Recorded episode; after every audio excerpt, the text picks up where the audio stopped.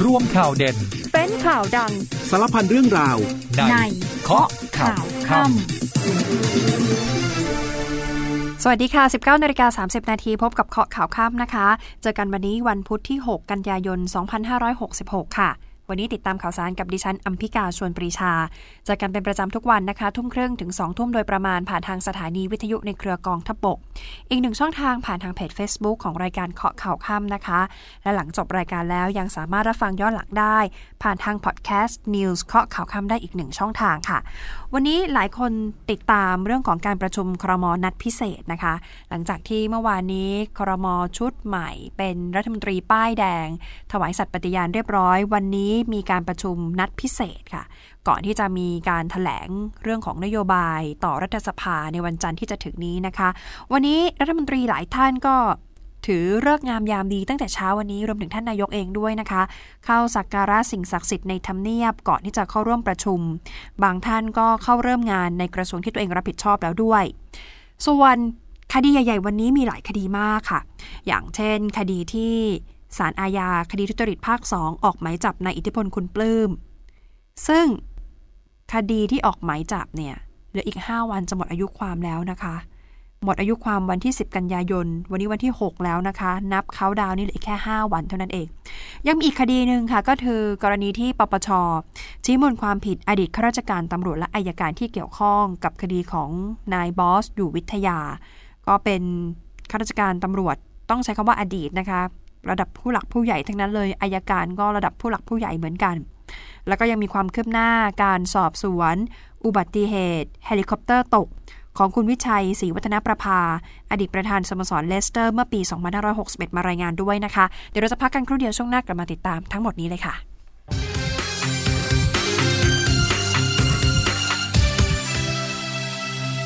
วันนี้รัฐมนตรีหลาย ๆ ท่านเลยนะคะที่ทยอยเดินทางเข้ากระทรวงที่รับผิดชอบนะคะ รวมถึงที่ทำเนียบรัฐบาลตั้งแต่ช่วงเช้าเลยค่ะ อย่างท่านนายกเองวันนี้เข้าทำเนียบ เริ่มต้นด้วยการสักการะสิ่งศักดิ์สิทธิ์ประจำทำเนียบก่อนนะคะ หลังจากนั้นก็นั่งหัวโต๊ะค่ะ เป็นประธานการประชุมครมนัดพิเศษ ตั้งแต่ช่วงเช้าค่ะ คุณเศรษฐา นายกรัฐมนตรีและรัฐมนตรีว่าการกระทรวงการคลัง พร้อมด้วยคุณภูมิธรรม รองนายกรัฐมนตรีรัฐมนตรีว่าการกระทรวงพาณิชย์ คุณสมศักดิ์ รองนายกคุณปราณปรี รองนายกและรัฐมนตรีว่าการกระทรวงการต่างประเทศ คุณอนุทิน รองนายก และรัฐมนตรีว่าการกระทรวงมหาดไทยพลตำรวจเอกพัชรวาทรองนายก และรัฐมนตรีว่าการกระทรวงทรัพยากรธรรมชาติและสิ่งแวดล้อม คุณพีรพันธ์รองนายก รัฐมนตรีว่าการกระทรวงพลังงาน คุณจักรพงศ์รัฐมนตรีช่วยว่าการกระทรวงการต่างประเทศนะคะแล้วก็มีคุณพวงเพชร รัฐมนตรีประจำสำนักนายกรัฐมนตรีก็ถือเลิกดี8โมงตรงค่ะ สักการะพระพรหมบนตึกไทยคู่ฟ้า ศาลพระภูมิเจ้าที่และศาลตายาย สิ่งศักดิ์สิทธิ์ประจำทำเนียบรัฐบาลเพื่อความเป็นสิริมงคลในการเข้าปฏิบัติหน้าที่ที่ทำเนียบวันแรกนะคะ ก่อนที่จะเริ่มการประชุมเป็นคอรมอนัดพิเศษ เราเรียกวันนี้ว่านัดพิเศษ ส่วนอังคารหน้า เราถึงจะเรียกว่าการประชุมครมครั้งแรกนะคะออคุณเศรษฐาเช้าวันนี้สีหน้ายิ้มแย้มแจ่มใสค่ะ เดินทางมาตั้งแต่ช่วงเช้าเลย พอ9โมงตรงก็มีการประชุมคอรมอนัดพิเศษที่ห้องประชุม 501 ตึกบัญชาการหนึ่งในทำเนียบรัฐบาลนะคะ วาระการประชุมคือเรื่องของการเตรียมความพร้อมสำหรับการถแถลงนโยบายของรัฐบาล ที่ต้องมาถแถลงต่อรัฐสภาในวันจันทร์หน้า วันที่ 11 กันยายนนี้ หลังจากการให้สัมภาษณ์ ภายหลังการประชุม คุณเศรษฐาก็บอกว่านี่เป็นการพบปะพูดคุยกับรัฐมนตรีอย่างเป็นทางการเป็นครั้งแรกนะคะ ก็มีการรับฟังความคิดความเห็นซึ่งกันและกันแลกเปลี่ยนกันแชร์ริ่งกัน ไม่ได้มีข้อสั่งการใด ๆ เพียงแต่มีการมอบแนวทาง บอกว่ารัฐบาลนี้เป็นรัฐบาลของประชาชน การปฏิบัติงานต้องมีประสิทธิภาพ ยึดหลักกฎหมาย ความชอบธรรม การจัดสรรงบประมาณต้องมีความเหมาะสม ต้องให้เกียรติข้าราชการที่ปฏิบัติงานร่วมกัน และตอนนี้อยู่ในช่วงฤดูการแต่งตั้งโยกย้ายด้วยนะคะ คุณเศรษฐาบอกว่าตอนนี้มีการกำชับ บอกว่าเรื่องของการแต่งตั้งโยกย้ายเนี่ยค่ะต้องพิจารณาทุกอย่างด้วยความเป็นธรรม เน้นผลงานเป็นหลักให้ดูที่ผลงานนะคะ แล้วยืนยันว่าจะพยายามดูแล ไม่ให้มีการทุจริตคอร์รัปชันเกิดขึ้น หรือแม้แต่การจ่ายเงินใต้โต๊ะเพื่อแลกกับตำแหน่งส่วนเรื่องของโครงการรถไฟฟ้าที่บอกว่า 20 บาทตลอดสาย นี่เป็นโครงการที่หาเสียงของพรรคเพื่อไทยเลยนะคะ แล้วก็ขึ้นชื่อมาก หลายคนก็จับตามองว่าเอ๊ะจะทำได้จริงหรือไม่ แล้วจะเกิดขึ้นเมื่อไหร่สำหรับรถไฟฟ้า 20 บาทตลอดสาย คุณเศรษฐายอมรับค่ะบอกว่าเออเรื่องนี้ยังไม่ได้ถูกบรรจุ อยู่ในการประชุมครั้งแรก นี่ไม่ใช่นโยบายหลักของรัฐบาล แต่บรรจุเป็นนโยบายแบบกว้างๆ ครอบคลุมเรื่องการขนส่งทางรางทั้งระบบเอาไว้ เนื่องจากว่ารถไฟฟ้า 20 บาทตลอดสายนี่ต้องพิจารณาหลายอย่างนะคะ ค่าโดยสารก็ต้องคิด เรื่องของค่าชดเชยต่างๆ ก็ต้องคิด ต้องดูแลให้เกิดความเหมาะสม โดยยืนยันว่าจะเร่งทำให้ดีที่สุด มุ่งหวังจะให้ใช้บัตรเพียงใบเดียวค่ะ ต่อรถต่อราได้สะดวกมากยิ่งขึ้นนะคะ แต่ยังตอบไม่ได้ว่าโครงการนี้จะสามารถเริ่มต้นได้ในช่วงเวลาใด แต่สำหรับการประชุมครมครั้งแรกไม่มีเรื่องนี้อย่างแน่นอน ทีนี้นโยบายการแก้ไขปัญหาให้กับภาคการเกษตร ที่ตอนนี้หลายคนบอกว่าเรากำลังประสบกับปัญหาฝนทิ้งช่วง และมีภัยแล้งจากเอลนิโยนะคะท่านนายกก็ยืนยันบอกว่ารัฐบาลนี่ใส่ใจ แล้วก็ตระหนักดีเลยถึงปัญหาที่เกิดขึ้น บรรจุเรื่องของการแก้ไข ปัญหาภาคการเกษตร นี่เป็นนโยบายหลักของรัฐบาลค่ะ จะได้บรรเทาผลกระทบให้กับพี่น้องเกษตรกร เพราะฉะนั้นในการประชุมครมนัดแรก วันอังคารหน้าคือ 12 กันยายนจะมีมาตรการเกี่ยวกับภาคการเกษตรออกมาเลย แต่เรื่องของการแต่งตั้ง ผู้บัญชาการตำรวจแห่งชาติ แล้วก็ระดับนายพล นายกบอกแล้วนะคะ บอกว่าเดี๋ยวจะเป็นประธานการประชุม คณะกรรมการข้าราชการตำรวจ หรือกตรด้วยตนเอง ตอนนี้อยู่ระหว่างการหาวันการประชุมที่เหมาะสม แล้วก็ย้ำว่าจนถึงตอนนี้ยังไม่ได้มีใครเข้าตาหรือมีการพิจารณาบุคคลใดเป็นพิเศษ จะเน้นดูจากความอาวุโส แล้วก็เรื่องของผลงานเป็นหลัก ส่วนการประชุมสมัชชาสหประชาชาติที่สหรัฐอเมริกา คุณเศรษฐาบอกว่าก็จะถือโอกาสนี้เลยค่ะในการพบปะกับบรรดาผู้นำประเทศ แล้วก็ภาคธุรกิจต่างๆ ที่จะมาร่วมประชุมนะคะ ยอมรับเหมือนกันว่าการเข้ามาทำงานแบบนี้มีความกดดัน แต่ว่าตนเองนั้นมีความตั้งใจจริง ที่อยากจะดูแลประชาชน ส่วนเรื่องที่หลายฝ่ายกังวลนะคะบอกว่าเอ๊การบริหารราชการ ภายใต้การนำของคุณเศรษฐาเนี่ยอาจจะไม่มีความเป็นอิสระทางความคิดไหม เพราะดูเหมือนว่าพักเพื่อไทยจะมีความเกี่ยวข้องเชื่อมโยงกับตระกูลชินวัตรซึ่งถือเป็นผู้ที่นำทางทางจิตวิญญาณ ปรากฏว่าคุณเศรษฐาก็บอกว่าขอ 3 เดือนค่ะ 3 เดือนเท่านั้นแล้วประชาชนจะทราบเองว่า ตนเองมีอิสระทางความคิดหรือไม่ 90 วันเท่านั้นค่ะรู้เรื่อง ส่วนภารกิจของคุณเศรษฐาหลังจากเสร็จสิ้นการประชุมคณะรัฐมนตรีในวันนี้แล้วนะคะ ก็เดินทางไปกล่าวประถักถาพิเศษ ในงานวันต่อต้านคอร์รัปชัน 2566 ที่สถานีกลางกรุงเทพอภิวัฒน์ก็คือสถานีกลางบางซื่อนะคะ ตอนเย็นก็ไปตลาดนัดจ๊อดแฟร์ตรงพระราม 9 ไปเยี่ยมชมบรรยากาศไปแลกเปลี่ยนความคิดความเห็นกับบรรดานักท่องเที่ยวและผู้ประกอบการ ประเด็นก็คือการส่งเสริมแหล่งท่องเที่ยวสำหรับนักท่องเที่ยวชาวต่างชาติ และนักท่องเที่ยวชาวจีน ส่วนรัฐมนตรีท่านอื่น ๆ ในรัฐบาลค่ะ วันนี้ก็ทยอยเดินทางเข้ากระทรวงแล้วเหมือนกัน อย่างรัฐมนตรีว่าการกระทรวงกลาโหมวันนี้บิ๊กทินค่ะนายสุทินคลังแสง เดินทางไปที่สโมสรราชพฤกษ์เข้าพบแล้วก็มอบพวงมาลัยให้กับพลเอกเชษฐาฐานจาโร อดีตรัฐมนตรีว่าการกระทรวงกลาโหม และอดีตผู้บัญชาการทหารบก เพื่อขอคำชี้แนะในการปฏิบัติงาน ขณะที่พลเอกเชษฐามอบพระพุทธรูปหลวงพ่อโสธร แสดงความยินดีให้แก่นายสุทินในโอกาสรับตำแหน่งใหม่ โดยมีพลเอกนิพัฒน์ทองเล็ก ว่าที่ผู้ช่วยรัฐมนตรีว่าการกระทรวงกลาโหม และอดีตฝ่ายเสนาธิการของพลเอกเชษฐารวมไปถึงนายปองพลอดิเรกสาร อดีตรองนายก ร่วมหารือด้วยนะคะ หารือพูดคุยกันนาน 40 นาทีค่ะ หลังจากนั้นคุณสุทินก็เปิดเผย โดยบอกว่ากองทัพเนี่ยจริง ๆ พัฒนาด้วยตนเองอยู่แล้วนะคะ เพียงแต่ครั้งนี้เราเอามุมการเมืองเข้าไปเติม เอาอำนาจทางการเมืองเข้าไปสนับสนุน โดยผู้บัญชาการเหล่าทัพจากที่ได้สัมผัสก็รู้ว่าเป็นคนรุ่นใหม่ มีวิธีการมีแนวคิดมีบุคลิกใหม่ๆ ถามว่าตำแหน่งเลขานุการรัฐมนตรีเนี่ยจะเป็นใครคุณสุทินบอกว่าตอนนี้อยู่ระหว่างการพิจารณานะคะเพื่อดูว่าแต่ละคนเนี่ยจะให้มารับตำแหน่งใดต้องเน้นที่ความเหมาะสมต้องดูก่อน หลังจากเข้ากระทรวงกลาโหมวันที่ 13 กันยายนนี้ ภายในหนึ่งสัปดาห์ก็น่าจะมีความชัดเจน น่าจะลงตัวมากยิ่งขึ้น ขยับไปที่กระทรวงเกษตรและสหกรณ์ค่ะ วันนี้ร้อยเอกธรรมนัฐพรมเผ่ารัฐมนตรีว่าการพร้อมด้วยรัฐมนตรีช่วยนะคะ คุณชัยยาพรมมา คุณอนุชานาคาสายก็ถือเลิกดีค่ะ8นาฬิกา9นาทีเข้าปฏิบัติหน้าที่ด้านสักการะสิ่งศักดิ์สิทธิ์ประจำกระทรวงเพื่อความเป็นสิริมงคลนะคะ มีปลัดกระทรวง มีข้าราชการของกระทรวง มีเจ้าหน้าที่ให้การต้อนรับ โดยร้อยเอกธรรมนัฐได้พูดถึงแนวทางการทำงานค่ะ บอกว่าตอนนี้ได้มอบหมายให้ปลัดกระทรวง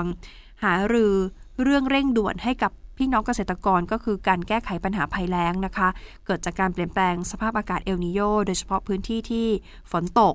ตกก็จริง แต่ว่าเราไม่สามารถกักเก็บน้ำไว้ใช้ในภาคการเกษตรได้ ก็จะเน้นในส่วนตรงนี้ด้วย ซึ่งทางนายกรัฐมนตรีท่านก็ได้ให้ความสำคัญกับเรื่องนี้ด้วย ปัญหาของพี่น้องเกษตรกรเนี่ยนะคะ ซึ่งเดี๋ยววันที่ 8 กับวันที่ 9 นี้จะลงพื้นที่ไปกับนายก ไปขอนแก่น ไปอุดร ไปหนองคายค่ะ แล้วเดี๋ยวยังจะวางมาตรการให้ครอบคลุม เรื่องของการแก้ไขปัญหาการทำประมงนะคะ มีเรื่องของราคามงคุดภาคใต้ มีหนี้เกษตรกร มีเรื่องของการปรับปรามการค้า เรื่องของปศุสัตว์ต่างๆ พวกปศุสัตว์เถื่อนนะคะ การนำเข้าหมูเถื่อน การนำเข้าเนื้อวัวที่ผิดกฎหมายเดี๋ยวจะแก้ให้หมดเลย โดยย้ำว่าถ้าปราบปรามได้ภายใน 1-2 เดือนนี้ต้องเห็นผลแล้วค่ะ จะได้ยกระดับคุณภาพชีวิต แล้วก็จะได้ช่วยเหลือพี่น้องเกษตรกรไทย ให้มีความอยู่ดีกินดีแบบยั่งยืนนะคะขยับไปที่กระทรวงทรัพยากรธรรมชาติและสิ่งแวดล้อมค่ะ ภายใต้การกลุ่มบางเหียนของพลตำรวจเอกพัชรวาทวงสุวรรณรองนายกรัฐมนตรี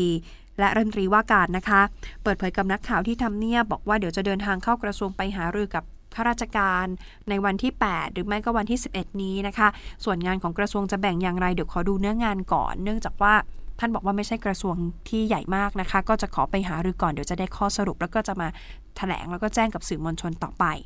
ส่วนกระทรวงทรัพยาขอภัยกับกระทรวงพัฒนาการสังคมและความมั่นคงของมนุษย์ คุณท็อปก่อนหน้านี้รัฐบาล ชุดที่ผ่านมาในอยู่กระทรวงทรัพย์นะคะ ครั้งนี้ขยับมาอยู่กระทรวงพม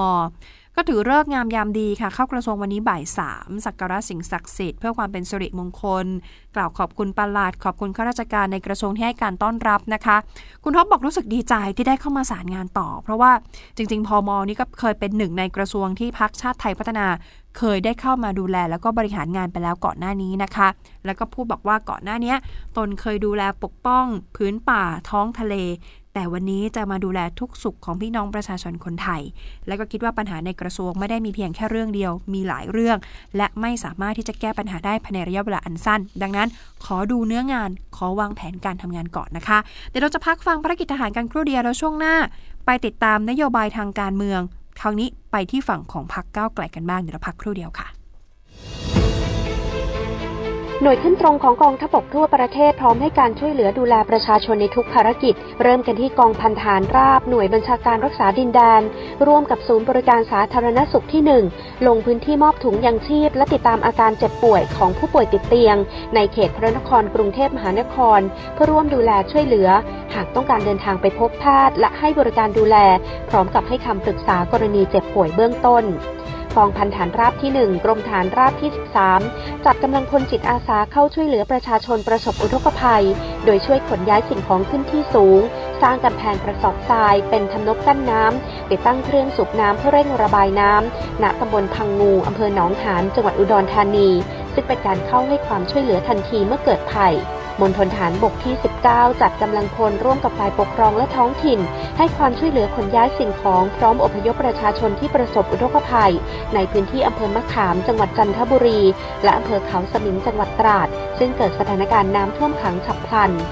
โดยลงพื้นที่ช่วยเหลือตั้งแต่เกิดสถานการณ์จนปัจจุบันระดับน้ำลดลงเข้าสู่สภาวะปกติ กองพลที่หนึ่งรักษาพระองค์จัดกำลังพลจิตอาสาเราทำความดีด้วยหัวใจ อำนวยความสะดวกในการเดินทางให้กับคณะครู และนักเรียนโรงเรียนโสตทุ่งมหาเมฆในการนำเยาวชนไปส่งณเมเจอร์ซีนีเพล็กซ์ห้างสรรพสินค้าสยามพารากอนเพื่อชมภาพยนตร์ตามโครงการ สร้างภาพยนตร์เพื่อส่งเสริมซอฟต์พาวเวอร์ของไทย พร้อมรอรับกลับมายังโรงเรียน เป็นอีกหนึ่งกิจกรรมที่หน่วยทหารของกองทัพบก พร้อมสนับสนุนยุทโธปกรณ์และยานพาหนะ เพื่ออำนวยความสะดวกให้กับเยาวชน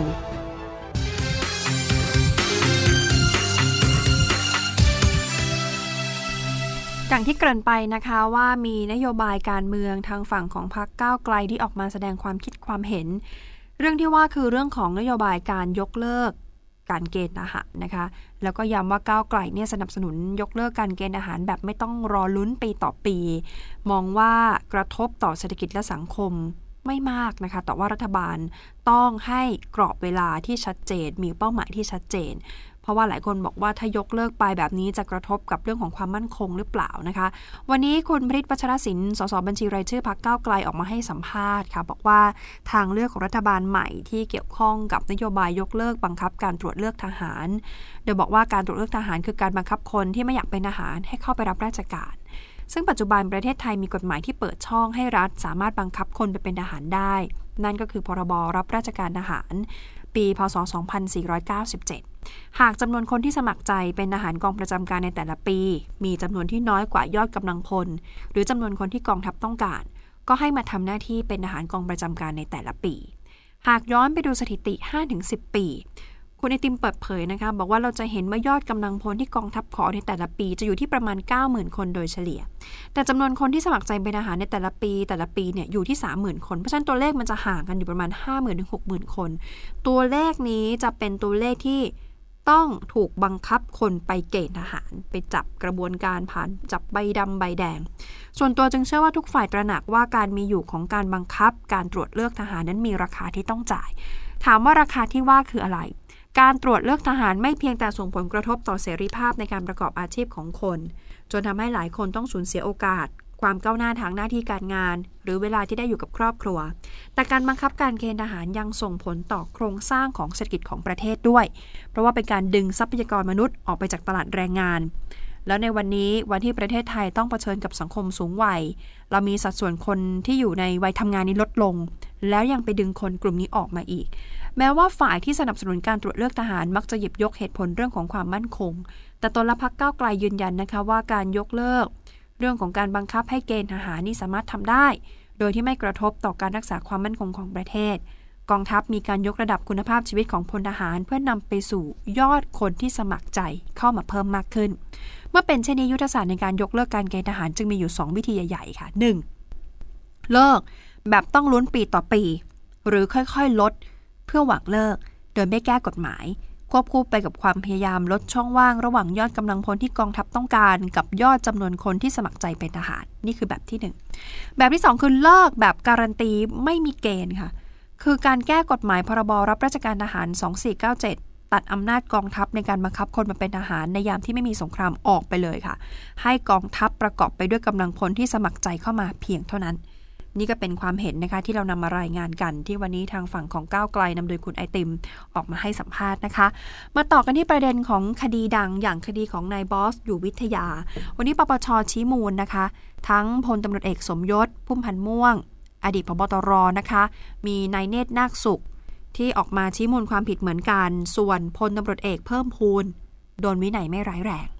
วันนี้นายนิวัฒชัยเกษมมงคลเลขาธิการของปปช เปิดเผย บอกที่ประชุมปปชเมื่อวานนี้ มีมติชี้มูลความผิด ผู้ถูกกล่าวหาในคดีกลับคำสั่ง ไม่ฟ้องนายวรยุทธ์อยู่วิทยาหรือนายบอสนะคะ ในข้อหาขับรถชนดับตำรวจวิเชียนกลั่นประเสริฐ เสียชีวิตเมื่อปี 2555 มีการเปลี่ยนพยานหลักฐานด้านความเร็วของรถไปแล้วจริง ตอนนี้ต้องรอให้คณะกรรมการปปชรับรองรายงานการประชุม เดี๋ยวจะถแถลงกับสื่อมวลชนต่อไป แต่ในส่วนของผู้ถูกกล่าวหาเมื่อกี้เกริ่นไปแล้ว โอ้โห ผู้หลักผู้ใหญ่ในวงการตำรวจเลยค่ะ เป็นถึงอดีตผบตร นั่นก็คือพลตำรวจเอกสมยศพุ่มพันธ์ม่วงนะคะ อีกท่านหนึ่งเป็นอดีตรองอายการสูงสุด หรืออสสนายเนตรนาคสุขโดนชิมวนความผิดทั้งหมดค่ะทั้งคู่เลย แต่อีกท่านหนึ่งคือพลตำรวจเอกเพิ่มพูนชิดชอบ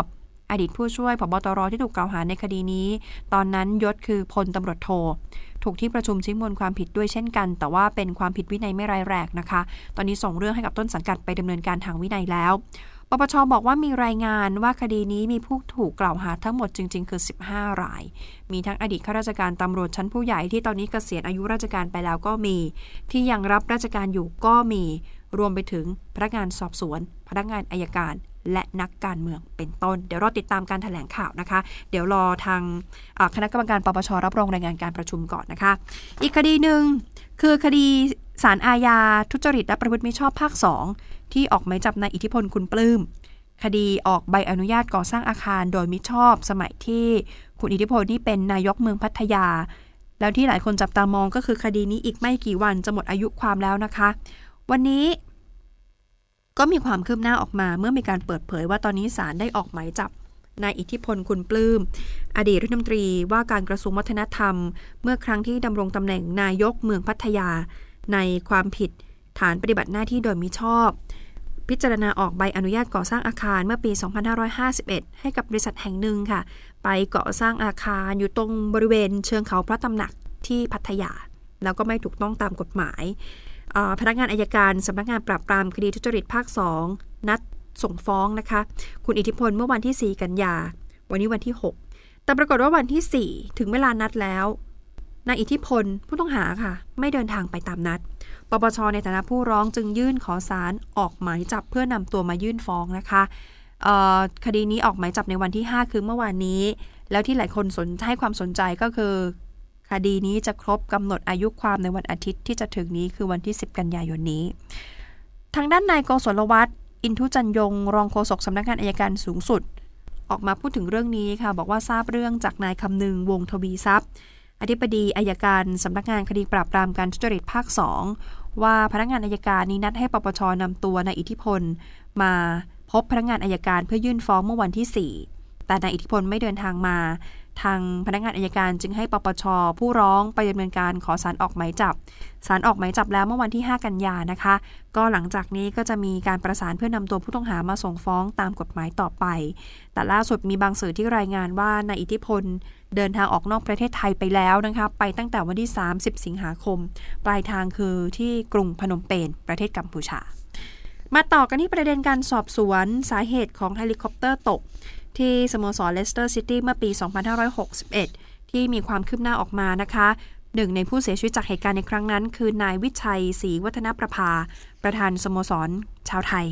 ทีนี้หน่วยงานที่ออกแถลงการณ์ในการสอบสวนครั้งนี้ มีสำนักสอบสวนอุบัติเหตุทางอากาศของอังกฤษนะคะ คือ AAIB Air Accident Investigation Branch นะคะ ตีพิมพ์เลยค่ะ เป็นรายงานอุบัติเหตุทางอากาศเกี่ยวกับ อุบัติเหตุเฮลิคอปเตอร์ตกที่สนามฟุตบอลของเลสเตอร์ซิตี้เมื่อเดือนตุลาคมปี 2561 ฆ่าชีวิตผู้โดยสารไป 5 ราย ได้แก่ประธานสโมสรฟุตบอลเลสเตอร์ซิตี้ก็คือนายวิชัยศรีวัฒนประภา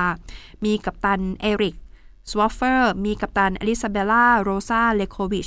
มีนายกวีพรปันแพร และนางสาวนุสราสุขหน้าไม้รายงานทางอุบัติเหตุแสดงถึงความกังวลเป็นอย่างมากค่ะ สิ่งที่เขากังวลนั่นคือระบบความปลอดภัย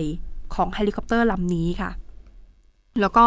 ยังมีความเคลือบแคลงในการผลิตเครื่องบินเฮลิคอปเตอร์นะคะของ Leonardo SPA ซึ่งเป็นบริษัทผู้ผลิตเฮลิคอปเตอร์สัญชาติอิตาลี มีการสรุปสาเหตุของเฮลิคอปเตอร์ตกในครั้งนี้ โดยบอกว่ามาจากความล้มเหลวของระบบควบคุมใบพัดหางที่หลุดออกจากกัน ทำให้เฮลิคอปเตอร์ได้หมุนคว้างอยู่กลางอากาศจนเสียการควบคุม และตกลงสู่พื้นดินในที่สุด ก็เป็นที่ชัดเจนนะคะว่านักบินไม่ได้มีส่วนรู้เห็นเกี่ยวกับอุบัติเหตุในครั้งนี้ แล้วก็เป็นเหตุที่อยู่นอกเหนือการควบคุมของนักบินด้วย นี่ก็หยิบมารายงานกันนะคะ เหตุการณ์ตั้งแต่ปี 61 แล้ว ที่สุดรายงานอุบัติเหตุเพิ่งจะตีพิมพ์ออกมา ในช่วงท้ายวันนี้ค่ะยังพอมีเวลาขออัปเดตเรื่องเบาๆ เรื่องของอาหารไทย ที่ต้องบอกว่าอาหารไทยนี่ครองใจคนทั่วโลกเป็นคำพูดที่ไม่เกินจริงนะคะ ทุกครั้งที่มีการสำรวจ อาหารไทยของเรานี่ติดอันดับเสมอค่ะ ล่าสุด Taste Atlas เป็นเว็บไซต์รวบรวมเมนูอาหาร ร้านอาหาร สูตรอาหาร และก็การรีวิวจากนักวิจารณ์อาหารทั่วโลก